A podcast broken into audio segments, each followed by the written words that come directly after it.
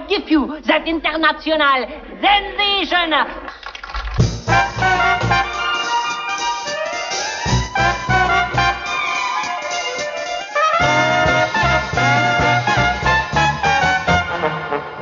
What good is sitting alone in your room?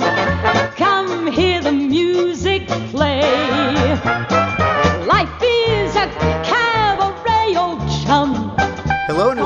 Queer Now, the Talk Film Society podcast, where we take you on a time hopping journey through queer cinema, going decade by decade to discover how it has evolved over the years. I am your co host Dave, and I am uh, here with Manish Mathur. So, Manish, welcome back, and we are on to 2019. I'm very excited. I'm a lot Yes. to say. Hope hope you're ready for this. I don't know if I am to be to be real. So uh, we are covering uh, Pain and Glory, uh, which is a movie. Actually, I think I only saw because you wouldn't shut up about it, uh, even before you had seen it. You're just like, it's gonna Yeah, be, it's gonna be the best thing ever. It's it's Almodovar. It's gonna be phenomenal. And I think at this point, I had seen like maybe one Pedro Almodovar movie. Um, so and I, you know, throwback to our last episode. I would like uh, congratulations from you for this because you know what I did to see this movie. I not only drove forty five minutes, but I paid out of my pocket to see Pain and Glory. I did not use my AMC pass. I did not use Movie Pass. I used my credit card and paid my like because at that point I was living in California, so it was like I think like nineteen dollars, twenty one dollars for a ticket. So just putting it out there, I went the extra mile because I did not think it would make it to AMC, and of course it did. Like a week later, so I got to see it, you know, two or three more times in the theater. But so Yeah. one, thank you Well- for making me see this movie, and two, I will accept your congratulations now. No, congratulations. Um, you're a rock star. I'm sending you a medal in the mail. Yes, I love it. Absolutely. But before we get into Pain and Glory and your, you know, obsession with Pedro Almodovar, um, let's talk about 2019 a little bit. So, the one movie we're skipping, and don't worry, we're going to get to it. Uh, Portrait of a Lady on Fire uh, did also come out in 2019, depending on where you lived. Some, some people did not get to see it till 2020, so we're going to cover it when we get to 2020. Um, but you know, we kind of talked, you know, in our 2018 episode, there were like so many queer movies. We are like, oh god, what do we pick? Uh, not so much of a problem uh, in 2019. I was really between these two. Right. Um, but were there other like queer movies that stood out to you in 2019, whether good or bad? Yeah, well, and of course there was the you know the the kind of lesbian Bollywood romantic comedy Ek Ladki Ko Dekha Toh Aisa Laga, which is like a groundbreaking movie. Like I cry, I cry every time I watch it or listen to the soundtrack because it was just a very meaningful Mhm. movie for me. Um, and I believe you saw it on Netflix when it Yes, uh, and I'm so glad that I made you pronounce that and not me because I, hearing it now, yeah, I definitely would have butchered that. Uh, but it's really good. It's really sweet. Um, and Yeah. I actually watched it twice. Um, you know, and it's when you kind of cross, like for me as a white American film goer, when you cross culture boundaries. There is always a worry like, okay, am I to get this? Like, is this to connect with me? I don't have, maybe I don't have the like, the background and the history with Bollywood. So am I to connect with this? But that movie, like, I would recommend it to anybody. Like, I, I think it's totally approachable for just about any audience member. If you like romantic comedies, if you like musical, like, this is for you. Um, so I would Right. definitely highly recommend that. So that's definitely a good one. And one that we almost, I think, like when we first put together the list, that was on there.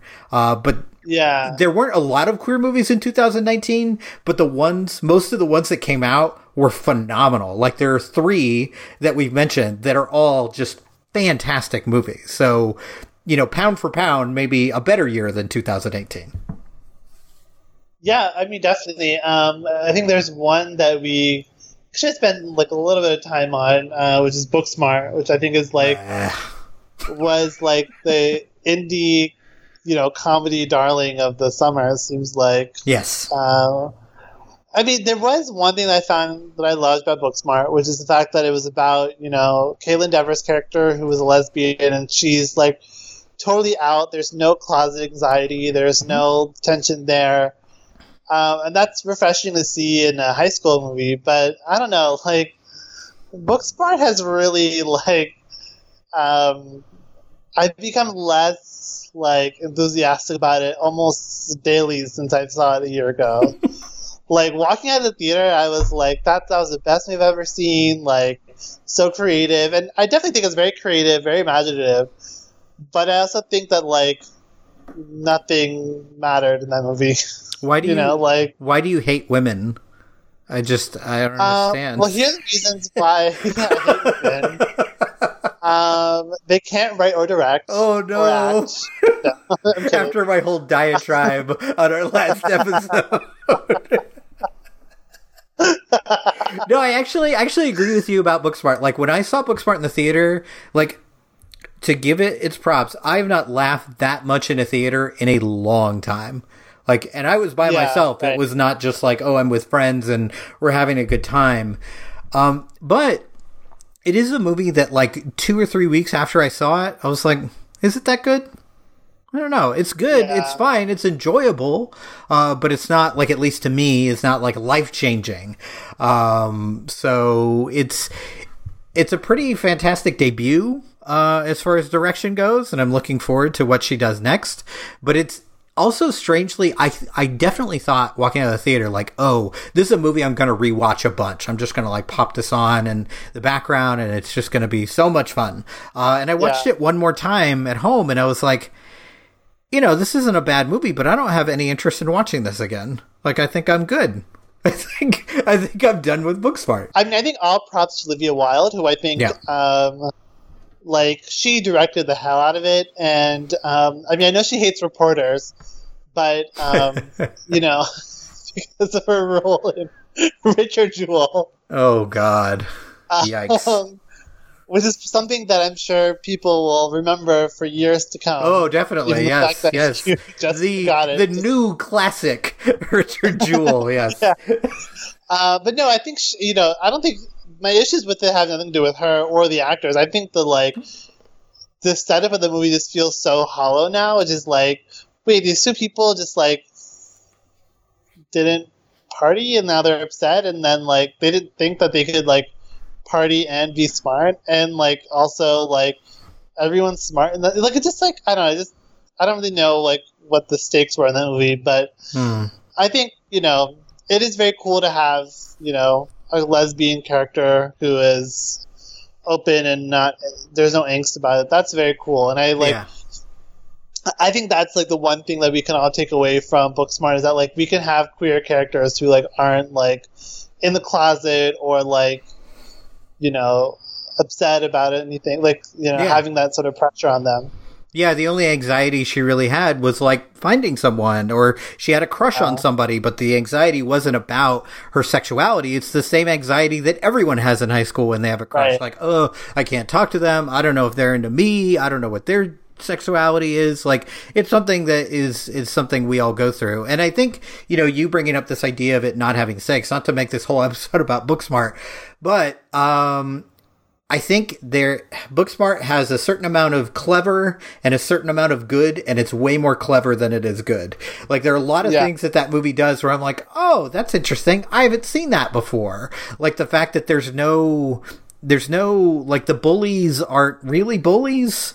You know, like they're not really out to get them. Like there's there's like there's back and forth and there's like, oh, I don't really like that person or they said something mean, but they're not stupid. They're not dumb jocks. Yeah. Even like the one who's coming off the dumbest is still going to of course this like you know, five star university and that. So there's a lot of clever bits, but I think to me, that's why it ends up feeling to you and me a little bit hollow later is that clever bits don't make a long lasting movie experience, right? It's just like, oh, that's Yeah. clever. And then you forget about it.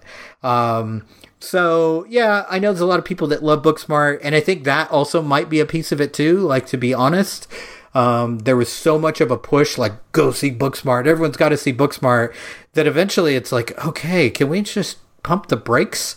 Like, I get it. We should all love Booksmart, and I do, and I did enjoy it. I did really like it when I saw it in the theater, but there is a limit to how much you can hear. This is the greatest, you know, high school comedy in the last thirty years, without eventually starting to roll your eyes and being Yeah, like, oh, okay, let's let's calm down a little bit. I, I have a lot to say about that, you know, that uh, thing of like we have to see Booksmart or cinema will die. Uh, because you know what? There was not that energy for Late Night, which was also written and directed and produced and starring women. So Yep, that's true. um, true. Olivia Wilde did not mention Late Night at all. So. Uh, how dare? Uh, now, Dave, I have a very important question to you Yes. about this year in queer cinema.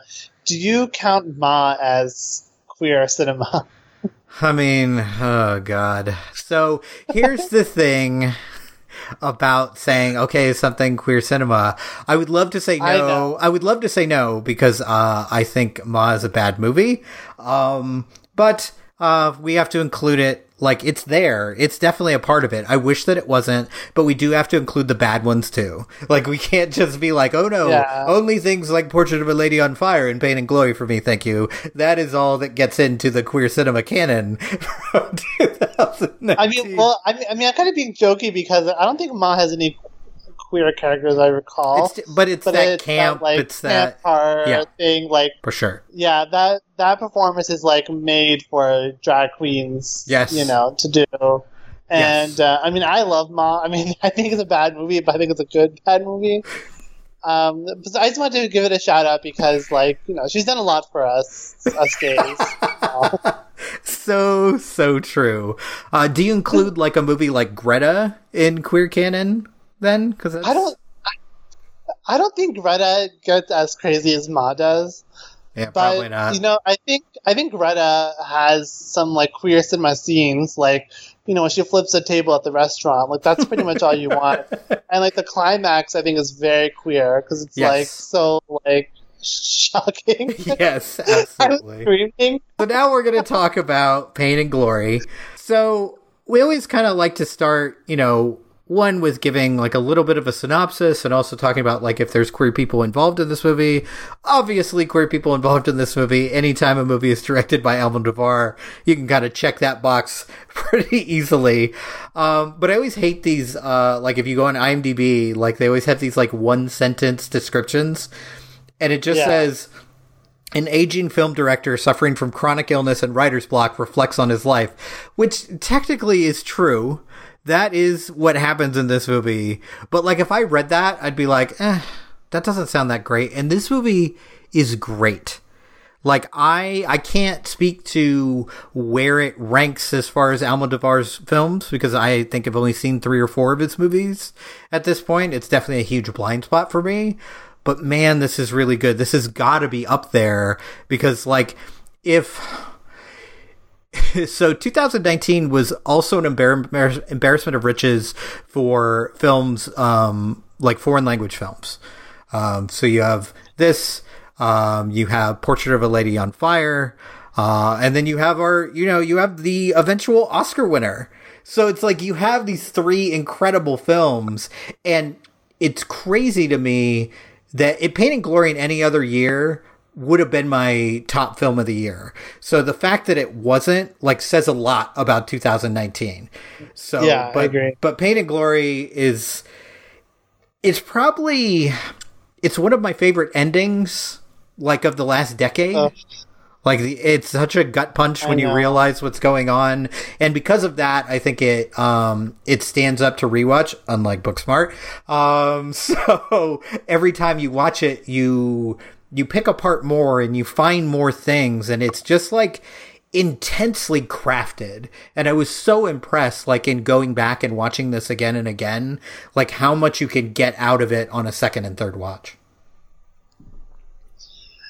Yeah, I mean, definitely. Like, I watched it again last night. Um, my third time seeing it, first time since October. But I was just like, oh my god, it's so well crafted. And you know, for me, um, I'm most hesitant to put a director's most recent movie like way at the top of my ranking, just because, like, like everyone, I'm very um, very guilty of recency bias, Sure. and especially me. I mean, I definitely have walked out of movies being like, "That was the best movie I've ever seen in my life," and then like a month later, I don't even remember it. Uh, but I think, Same. but I think with, with Pain and Glory, like I think that um, it's uh, definitely in my top ten. Possibly could even crack the top five because I think that it's so um, it's so cleverly autobiographical. You know, we always see like writer directors make movies that are basically about them. You know, like um, uh, Noah Baumbach does it. You know, uh, so subtle. like a lot of yeah, right. And um, and you know, I mean, everyone does it. Like Spielberg does it. Like they all do it. But I and Scorsese does it. Like they all do it. But like, I think that um, you know, Almodovar, like he is, his movies are. uh, I think all of his movies are somewhat autobiographical, but not in the sense that he's always like putting like himself in the film, but more that he's taking elements of his life and especially his childhood and his connection to his mother and his female relatives and the women in his village like i think the fact that his his movies are mainly about you know women and motherhood and mm-hmm. sisterhood you know i think that's the most autobiographical part of it. And there's hardly ever an almodovar stand-in. There's no like little boy kind of like looking at everyone from the hallway and stuff Mhm. so I, I think you know with Pain and Glory, like he, this is his most autobiographical, and um, you know, Antonio Banderas is like wearing Almodovar's clothes. The sets are like designed um, after his apartment. I think it's even the same artwork, and they moved it. Like the red cabinets are Almodovar's, and um, but then I also think that uh, he weaves in um, elements from his previous films into this one in like really interesting metatextual ways. And you know i re- remember thinking like even as i was sure this would be my top film of the year like i was like i kind of don't want to see almodovar just like making his life into a movie. Hmm. uh, partially because like i kind of knew that like his movies all have himself in them in very different ways but I think this movie also plays with like metatextuality and um, uh, like the confrontation of like reality versus fiction or Mhm. versus cinema and Yeah. I think that's what makes this such an sophisticated, such a sophisticated film for me because it's so, it's doing so much, and I, I don't think you even really realize, like, you can't even see the tapestry as as he's making it until the end, and then you're like, oh wow. Yeah. And I mean, are we gonna, are we gonna spoil this movie? Because it's, I mean, it's kind of hard for me to talk about it Yeah, without. no, I, I think every movie we talk about here, we're just going to have to spoil. Like, we just have Yeah, to. yeah. Yeah. I mean, if, I mean, I know we have been, but you know, I just want to check it. But this yeah. is very recent, so if you haven't seen Pain and Glory, one, what is wrong with you? Go watch it immediately. Uh, so we will be spoiling the end of this movie, and I think it is like the way this movie ends is truly a spoiler. It changes. It's not just like a plot point; it changes your entire perspective of what Right. you're seeing for those two hours. So it is important. Right, exactly. Um, so you know, the ending, you know, is the ending basically like reveals that.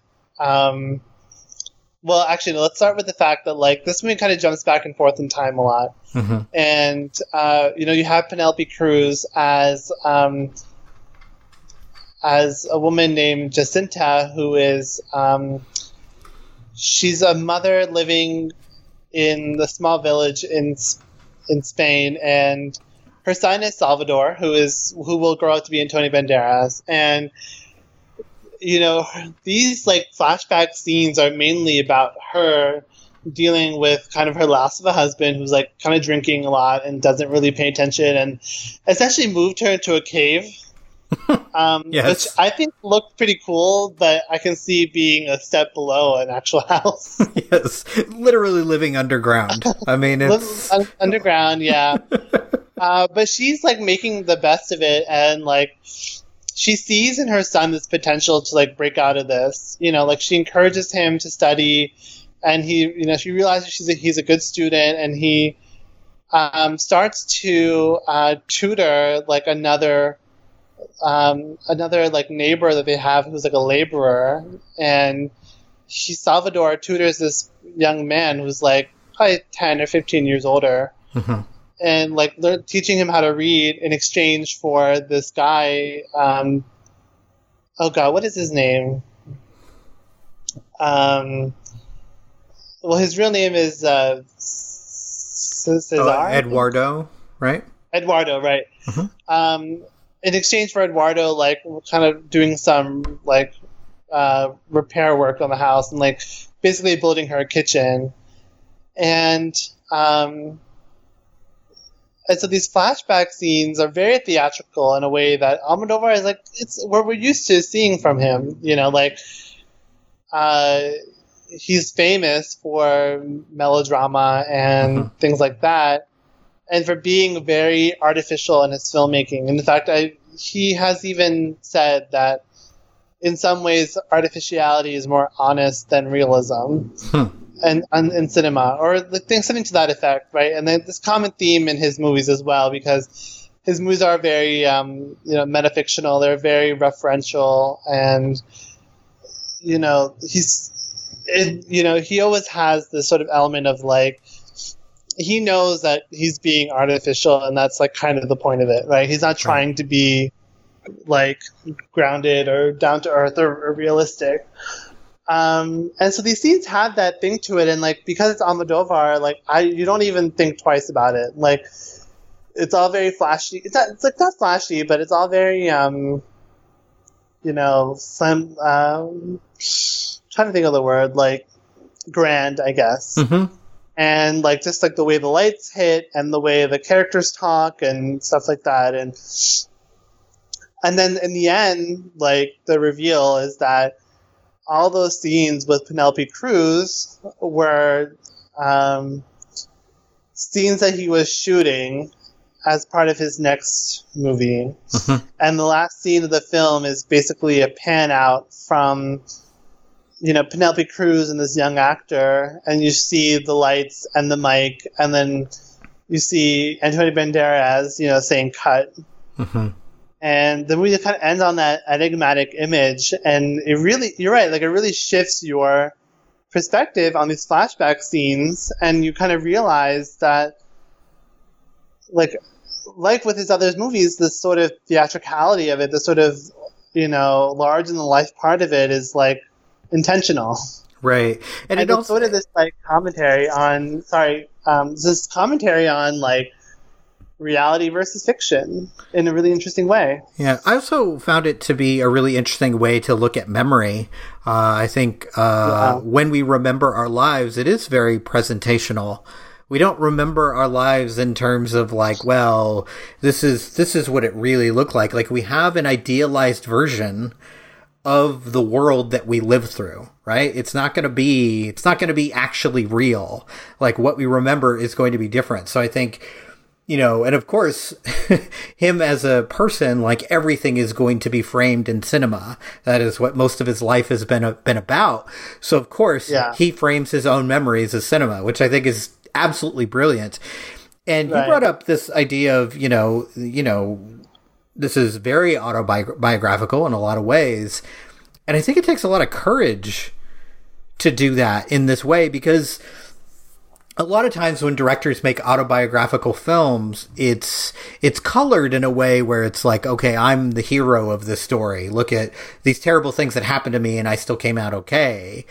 And I, you get some of that um, with Salvador's character with An- Antonio Banderas here, but there are also moments where you're like, okay, this guy's kind of a fuck up. This guy's making some mistakes here. This is not, Yeah. this is not the smartest decision. He did not treat these people very well, you know. So I like the fact that even though it's autobiographical, it's not in a way where you're like, oh yeah, our hero comes back to fight another day. It's not like that at all. And there's also you talked about the metatextual aspect and you know doing a little bit of research and like reading interviews. Like essentially, this is in a lot of ways almost an apology to Antonio Banderas.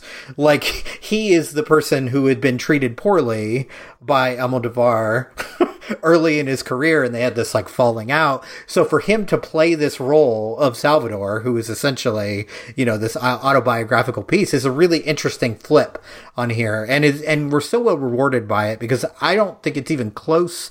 This is, Antonio Banderas' best performance by a mile. He has never been this good before, and I was just stunned by this performance. And I had heard all of this going in. Like, Antonio Banderas is great, blah, blah, blah. And I was like, okay, impress me. And then I went and saw it, and I was like, oh my God. This is incredible. It's like just you know, these phrases are overused with this kind of like tour de force performance. Like it really, really yeah, is. Yeah. Like it really fits here, and it. You know, the scene with him and his lost love is phenomenal. I mean, it's just absolutely beautiful. and, and, also yeah. all the scenes with you know his actor friend who he you know he had the falling out with like their interactions like him like taking up drug use in his 50s i was just like okay. But it all really works. And there's not there's not a single note here that doesn't work. Like I think if anything, because Antonio Banderas got a lot of the publicity for this, and of course he was phenomenal, but like everyone else in it is really good too. So like good, every yeah. it's absolutely like Penelope Cruz is phenomenal here. Like especially after you realize what's going on after watching it more than once, like what she's doing here with actually a relatively small part is pretty impressive stuff. And one thing that we didn't like focus on yet is and we've talked about this privately and talked about a little bit on the podcast in general, male nudity is played for laughs. Um, and mm-hmm. it is very rare that there's a director that knows how to photograph the male nude form like Almodovar does here. Like it is, there is one, right. and you know exactly what I'm talking about. Anybody who has seen this movie knows the scene I'm talking about. There's only one nude scene in this movie, and it is stunning. It looks like, it's I mean, the man looks like a sculpture. Like it just, yeah. Oh, like, like breathtaking is the perfect word. Like I remember watching this in the theater, and not even in an overtly sexual way, but it just literally took my breath away. Like just the framing yeah. of this shot, this man's body, the way everything is formed, the way it's angled. I was just like, it's rare. Never, like I was like, I've never seen this before. Like we don't ever see this. Ever see a scene like that with a male naked body. And even the few times where I can think of, you know, a scene like with sort of the like male with like what people would probably call the female gaze on the male form, though it's still just like it's still the male gaze on a male form, but just like you know, like I'm like um thinking about like you know Daniel Craig walking out of the ocean, right? Like that's sure. sort of like the famous like quote unquote female gaze scene, but even though it still feels like it's still not the same though, because in this movie, like, I mean, in Pain and Glory, yeah, you're just like, it's so stunning. And the clincher is, of course, the little boy looking at him, mm-hmm. right? And just like his eyes widen, and he drops the towel and he faints. Mm-hmm. And it's like, you just never see like the male body have that kind of impact on right. anyone. And even like you know, even with like Daniel Craig, like I mean, we all love him, but like, there's no scene of someone fainting seeing that, right? right. Like, right. You know, he's still like an action. He's still also like the action hero of the movie, right? Whereas like Eduardo, like from the minute you see him, he is like an object of attraction, and yes. um, he's subject to a gaze, and I think it's just fascinating. And like, I mean, like, and the fact that it's like full frontal male nudity. Now, this is gonna sound so perverse of me, but like, it just makes it that much more effective because, mm-hmm. like, you know what the scene reminded me of in Moonlight. Um, like, I'm.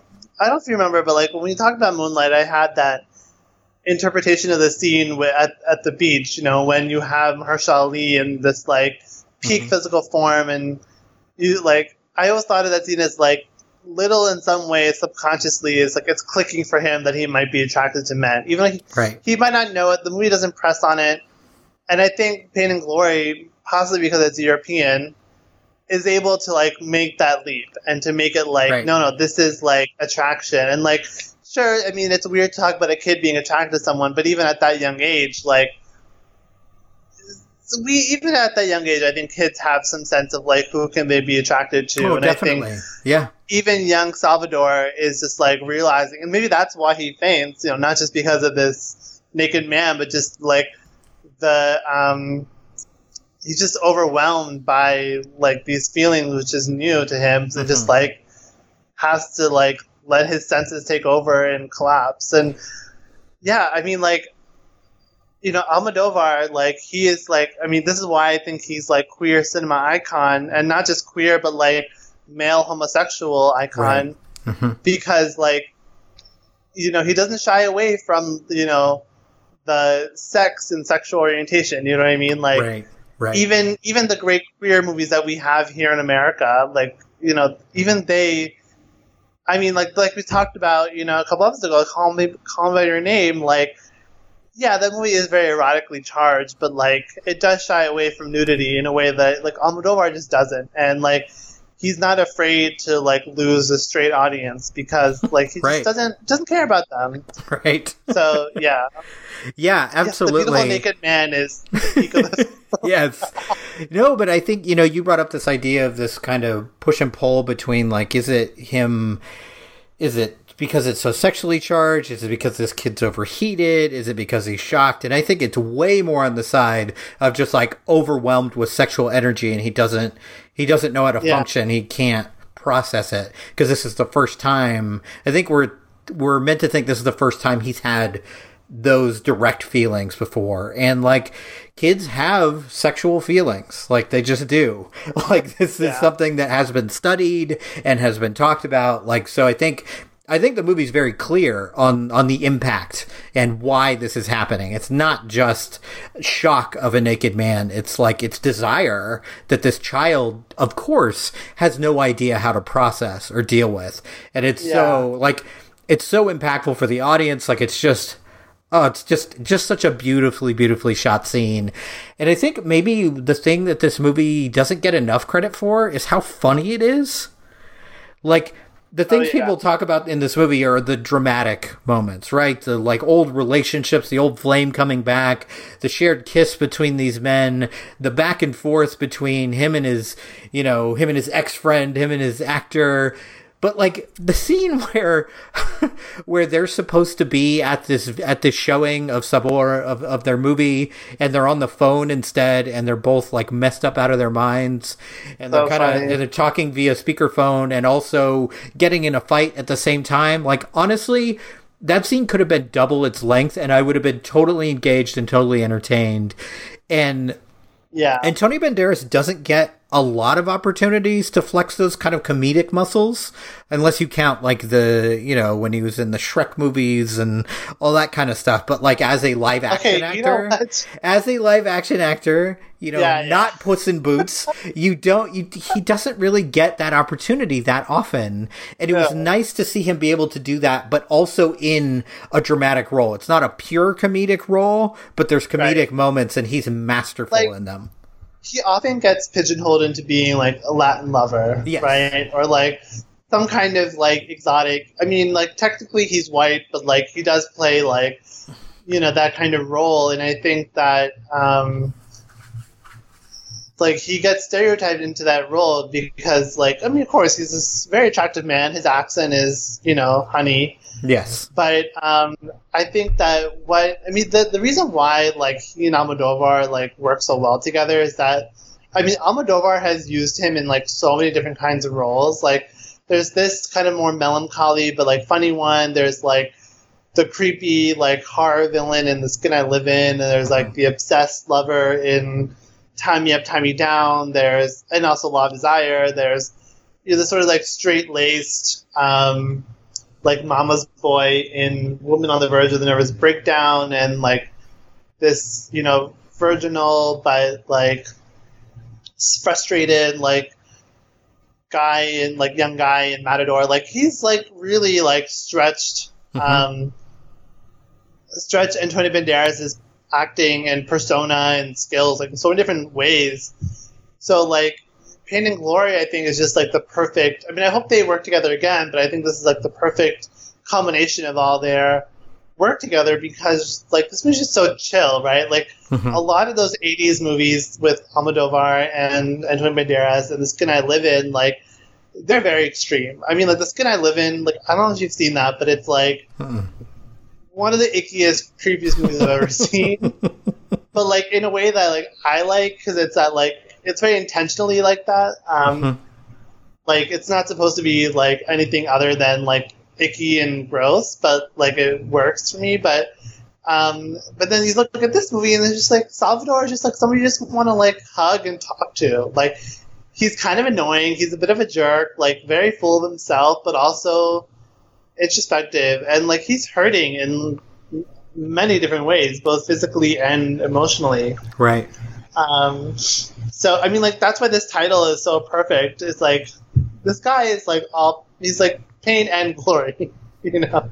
Yeah. No. Like, abs- I absolutely. mean, not to sound so dumb, but like, yeah, it's just yeah. I mean, I mean, It's in many movie. in many ways, like you know, he's defined by his pain through ninety nine percent of this film, and maybe hundred percent. Maybe even by the time we get to the end, he's still Yeah. defined by his pain. And it, I love how it's it's kind of it's so brilliant. Like this is one of this is one of my favorite screenplays of the last ten or twenty years. Like I just think it's like just about a perfectly crafted screenplay because I love Yeah. the fact that the movie kind of starts talking about all his pain, all of his physical pain, um, and about how essentially he only learned about the body because of how his was breaking down.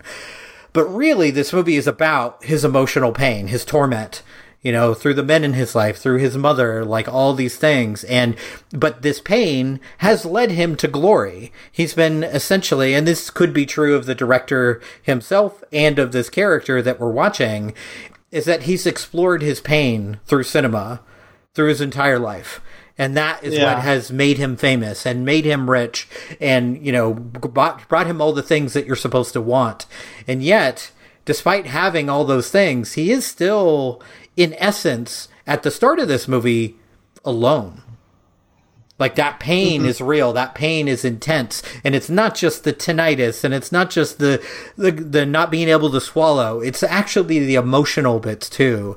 And something I've realized as I as I watch this more than once. Let's not talk about how many times I've watched this because it's mildly embarrassing at this point. I'm kind of, you know, when you watch a movie that has a twist, and this does have a twist, but not a movie that's dependent on a twist, it just like is. Um, sometimes you look back at it and you're like, God, what am I, an idiot? How did I not notice these differences? Because the thing I keep Right. coming back to is Penelope Cruz's performance as his mother and his real mother, who shows up in the movie, in some ways are alike, but in some ways are very different. Like, yeah, the yeah. Penelope Cruz performed character, even though sometimes says hurtful things and makes mistakes, she says them, for lack of better terminology, she says them in a in the right way, right? In a way that teaches a lesson, in a way that brings everything together. Whereas his Yeah. moth- his actual mother in this movie says some horrible, hateful things, and you're just like, oh god, there's nowhere to go from that. So I think it's interesting that his idealized version of his mother as Penelope Cruz is one who like imparts these lessons and says the right things. And even if she says things that are difficult to hear, she says them for the right reasons. Whereas his actual mother sometimes just says things that are just mean. cruel. Yeah, she's just blunt and Yeah. cold and in your face about it. So it's like you watch it again and you're like, of course this is a movie. How did I not see this before? But again, that's like I think that's like the gift of cinema, right? It brings you along with it. So you're like, oh well, that's his mom and that's his mom, so they're clearly the same person. But then you rewatch it and you're like, oh my god, these are not the Yeah. same women at all. And it does, you know, paint an interesting picture of how we how we look at memory and how we look at the people um, that that are important to us when we look back at our lives. Because in order for us, sometimes in order for us to function, in order for us to to go on with our lives, sometimes we have to paint a rosier picture than what life has Yeah. actually given us. Otherwise, we won't move forward. And I think you know this this movie just has so many levels, and there's so much going on beneath the surface. Yeah, exactly. And I think that even like um I think that like one of my favorite like uh, one of my favorite sequences in the film, I mean not even sequence, but it's like a good stretch of like, you know, like 20 minutes I guess is you know when his actor friend um is like snooping on his computer and finds the mm. addiction, you know, one man show, essay, what have you, and imagines himself performing it and then tries to convince Salvador to let him have it and then actually performs it. And like that's how Salvador's old lover, you know, comes back is because he happens to see that, happens to buy a ticket and is suddenly confronted with his own life story being performed in front of Can him, which I think is just so. I mean, it's devastating to think about. Um, but like, can you just like imagine like that and like just like how beautifully executed that sequence is, where it's just Yes. like all these like little coincidences are just like lining up Mhm. to like build up to this sequence of Salvador and Federico, their reunion, and how bittersweet they are, how they talk as friends, and they go through like a roller coaster of emotions during their talk, and then it ends with like them kissing, acknowledging that they're both aroused by the kiss, but choosing not to sleep together. Mhm. Which I'm like, I don't understand that, but you know, whatever. um, like, but I just love that whole sequence. I mean, I love both of the addiction, you know, um, performances, like the imagined one and the real one, Mhm. because you know, I mean, it's Almodovar again going through like this commentary of performance versus reality, and you know, um, and even the like fictional i mean in some ways the fictionalized version of federico who's called marcelo in the monologue is another parallel to the fictionalized version of his mother Hmm. um, because i don't think the distinction is as clear as it is with the mother but i think there's some you know it's romanticized because you know it's written it's a written monologue it's fictionalized um, and you know when you uh, when you meet Federico in real life, and he's talking about how like successful his life has become, like he's married to a woman, he has kids, he like runs a restaurant, and you're just like, you can almost see like Antonio Banderas being like, why couldn't that have been Right. me with you? You know what I mean? Like, right. like why were you this like drug addicted mess with me? Right. and you can now you're with someone else and you're this like you're thriving and you're happy. But it's not like resentful though. It's just i mean it is a little resentful but it's also like he's not throwing this like big scene about like that. It's all very subtle. It's all the performance. It's all the framing. Mhm.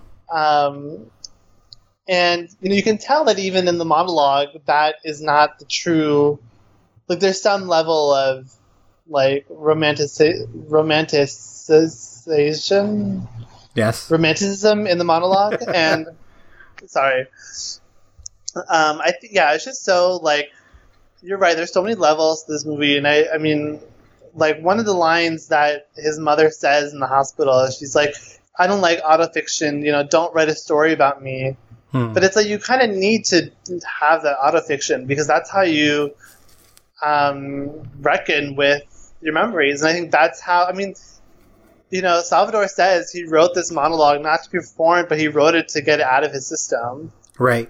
and I think that's it's true of the mother as well. It's true of you know his history with Eduardo and how oh my god how the painting finds its way back to him. Like Hmm. you just need to write it to get it out because otherwise it's just gonna you know build into this like chronic pain you're having.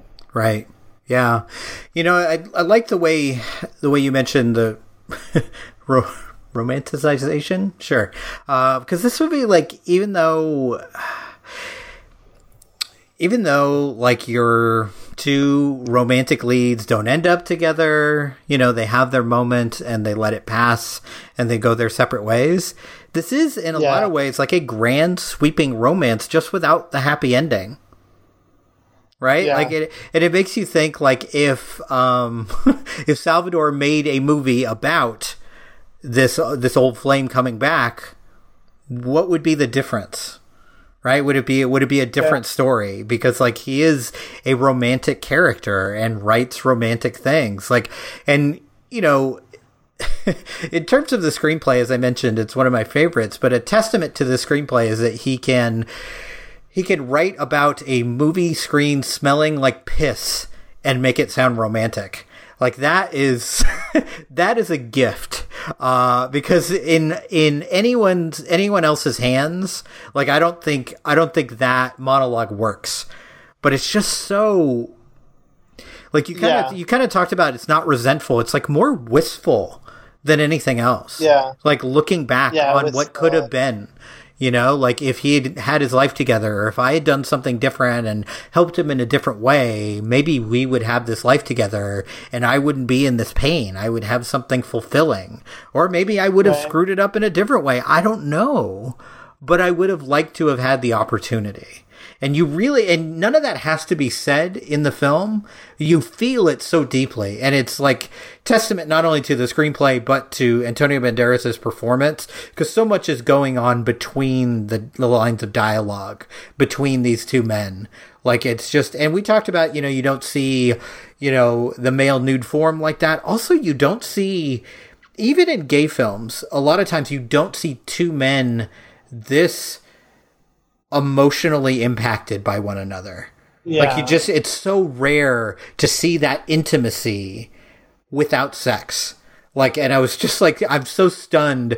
Like I've actually gone back and just watched their interaction like just in a vacuum and it's just Yeah. beautiful to watch. Like it and like, you know, we talk about, you know, we pick these movies for a reason and a big reason that I wanted to talk about this movie is not just because we both love it and it's going to be fun to talk about, but I hope that on some level, like at least one or two more people watch this movie because this is this is one of those movies that I've recommended to a lot of people. I probably recommended Yeah. this more than another movie that we'll talk about on our next episode that I think is actually a better movie than Pain and Glory. But this one I think is something that is pretty accessible and I want more people to see. Yeah, right.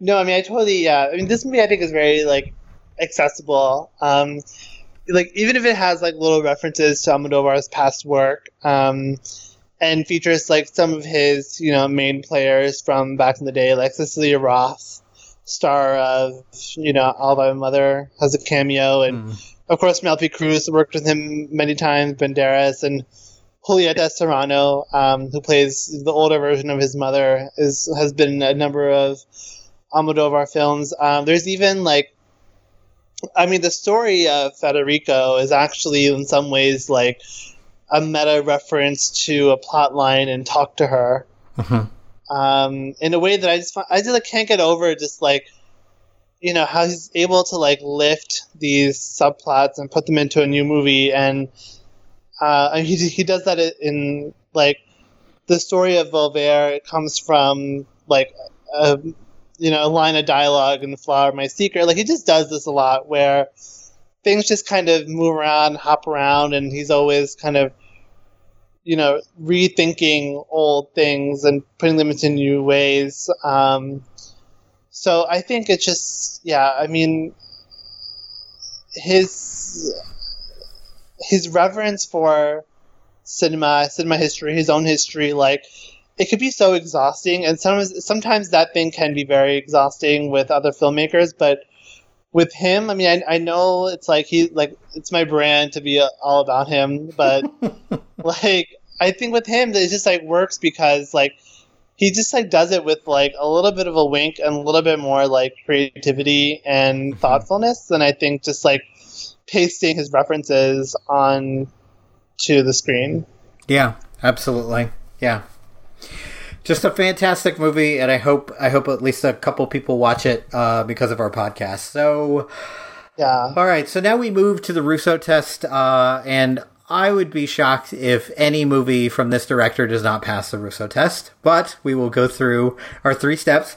One, the film contains a character that is identifiably lesbian, gay, bisexual, or trans. Yes, obviously. Uh, Yeah. Two, that character must not be solely or predominantly defined by their sexual orientation or gender identity. They are made up of the same sort of unique character traits commonly used to differentiate straight characters from one another. So this is always this is always the one I think that is the hardest uh, to uh, to satisfy out of the three. Uh, so do you think uh, do you think it satisfies number two in this case though? I think so because um, I mean he, yeah, he's like he has a lot of character beyond like, and we hardly talked about his gayness in this movie. Right. I mean, in this discussion, um, there's almost no like angst about it. I mean, there is a little bit actually. That's not true. So, but like he has his like chronic pain. He's stubborn. He has his Mhm. you know desire to work, but like inability to do so. So I think in his relationship with his mother is like kind of based on his sexuality, but like not really. It's more that like she didn't want him to leave the village, even though she kind of mm-hmm. did want him to leave the village. Yeah, no, so I think, yeah, I mean, I think this passes number two as well easily. Yeah, definitely. I totally agree.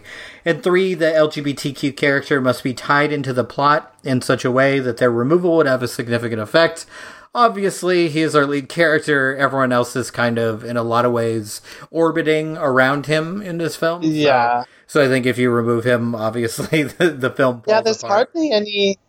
Yeah, hardly any characters really interact without him, except for, um, like Federico and the and the actor.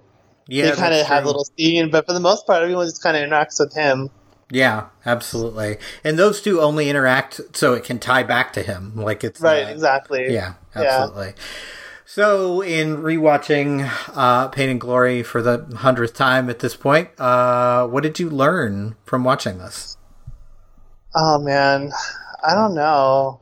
Uh, I think this movie does make me think a lot about memory and you know how often we, it's how easy it is to rewrite memories to make them a little bit more um, like uh, to make them a little bit more easier to make them like easier to process Mm-hmm. uh, and I think you know, with his different portrayals of his mother, I think that's like such a clear example of that. Is you know to sort of reframe our childhood, reframe our memories, and um, I mean, I'm always thinking about metafiction. You know, with Mhm. Almodovar, I'm always Yeah. thinking about that because it's his. It's my favorite thing about him is Mhm. how much he plays with you know audience expectations and you know our own gaze and our own thoughts. So, how about you? Well, there's two things that jump to mind for me. One, one of them I'm thinking about like the first time I saw it is it's just so nice when you watch as many movies as people like us do. Man, it's so fun to be surprised by a movie, to be truly Yeah. thrown for a loop by the ending of a film. Like, wow. Like I, I still like I just you know there are there are moments in cinema you remember, right? That Yeah. just get you. And when that, you know, as you mentioned, that pan back happened, like I gasped out loud. I was not prepared for that, and it's so rare because a lot of times Me like, a, a twist will come, and I'm like, okay, that makes perfect sense. I like that they did that, and there's like this separateness to it. But that was just like I was so in it and so engaged. So it's nice to know that as a film viewer, you can still be surprised in the best of possible ways. So that is something Yeah. I learned from watching this movie and something I've been thinking about a lot. And it's probably because like I've been recently divorced is like the way that this man came back into his life in, in the gentlest of possible ways, like gives me hope. Like I love mm-hmm. that. I love that they came back together for an instant, shared an intimate moment, and moved on with their lives. There's like kind of a forgiveness there, and I really like that. And you don't see that a lot. Usually, when like someone is estranged, there's a reason, and they come back, and there's a big fight. And if even if they do work it out, it's because there was this big blow up. And I just I I like the idea that you know that it, within all of us we have that intimacy and that gentleness and that's something like i'm Right. really holding on to uh, with pain and glory so that is what i learned from rewatching pain and glory so that is it uh, for 2019 uh, in our next episode we will move to 2020 uh, and we'll talk about Portrait of a Lady on Fire, which I am not prepared for because how does one prepare for that? Uh, but we will do our best. Uh, until then, uh, Manish, uh, why don't you tell people how they can find you online? You can find me on Twitter at the Manish89. That's T H E M A N I S H 89. Also um, at Talk Film Society, where you can catch my writing and my podcast at It Had to Be You, which you can find on Twitter at It Had to Be You. How about you, David? Uh, and you can, of course, also find me on Twitter at Dave A. Giannini. Lots of, of course, movie talk, uh, lots of politics if you're into that, unfortunately, because that is the world we live in. Uh, but I try and keep it more focused on movies than politics, so Yeah. there's a little bit of joy in the feed. Uh, so follow me there. And, of course, follow our podcast, Queer Now, at Queer and Now Pod. And we will talk to you soon as we talk about one of the best movies ever made. No pressure. And